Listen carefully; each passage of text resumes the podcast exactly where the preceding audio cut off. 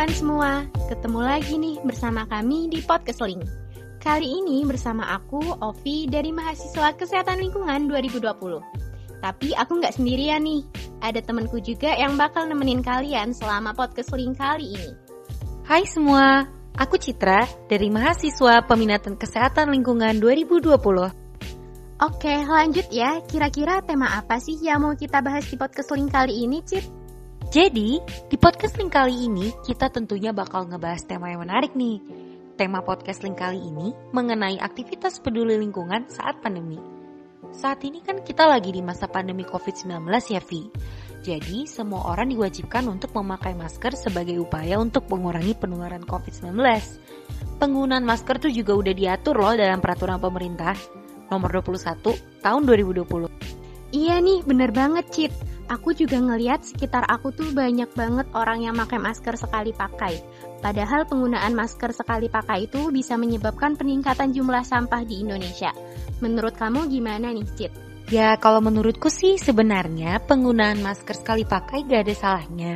Cuman penggunaan masker sekali pakai itu lebih dianjurkan untuk tenaga kesehatan. Selain masker sekali pakai, juga ada masker alternatif lain yang bisa dipakai sama masyarakat, seperti masker kain tiga lapis yang tentu lebih ekonomis dan ramah lingkungan karena bisa dipakai berkali-kali. Wah, bener banget yang kamu bilang tadi, Cit. Terus walaupun kita pakai masker kain, kita juga harus tetap memakainya sesuai dengan protokol yang ada. Ingat, masker kain tuh hanya boleh digunakan maksimal 4 jam. Terus jika masker itu basah atau lembab juga harus tetap diganti. Penggunaannya tuh juga harus nutupin hidung dan mulut. Lalu ada nggak sih tips biar masker kain yang kita pakai itu tetap aman? Tentu ada dong, Vi. Menurut Kementerian Kesehatan Republik Indonesia, ada beberapa tahap mencuci masker kain. Yang pertama, siapkan air panas dengan suhu 60-65 derajat Celcius. Kemudian, masukkan masker kain ke dalam air panas, serta tambahkan deterjen dan rendam masker beberapa saat. Yang ketiga, kucek masker hingga kotoran luruh. Selanjutnya, bilas masker kain di bawah air mengalir hingga busa menghilang. Yang kelima, keringkan masker kain di bawah sinar matahari. Setelah kering, setrika dengan suhu panas agar bakteri dan virus mati. Dan yang terakhir, masker siap digunakan.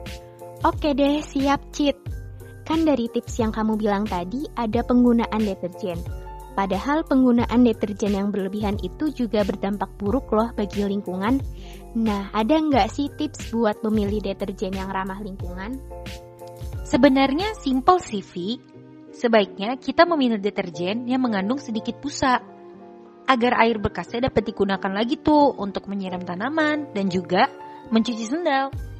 Penggunaan deterjen yang berlebihan juga dapat menimbulkan dampak buruk baik kesehatan dan lingkungan loh, Vi. Salah satunya adalah pencemaran air. Pencemaran air itu bisa memicu eutrofikasi yang dapat menyebabkan pertumbuhan pesat terhadap tanaman enceng gondok dan juga ganggang, Vi. Sehingga hal tersebut menimbulkan efek negatif bagi biota laut dan menghambat sirkulasi oksigen dan matahari. Selain itu, juga dapat menyebabkan iritasi bagi kulit, mata, bahkan memicu kanker V. Dan lebih buruknya lagi, dari kemasan deterjen yang berbahan campuran antara aluminium foil dan plastik ini dapat menyebabkan kemasan tersebut sangat sulit untuk didaur ulang. Wah, menarik dan bermanfaat banget ya topik podcast link kali ini. Semoga hal-hal yang kita sampaikan tadi bisa bermanfaat untuk teman-teman semua. Jangan lupa tetap patuhi protokol 3M, memakai masker, menjaga jarak, dan mencuci tangan. Dan, dan sampai, jumpa lagi di podcast link dengan tema yang lebih menarik. Dadah!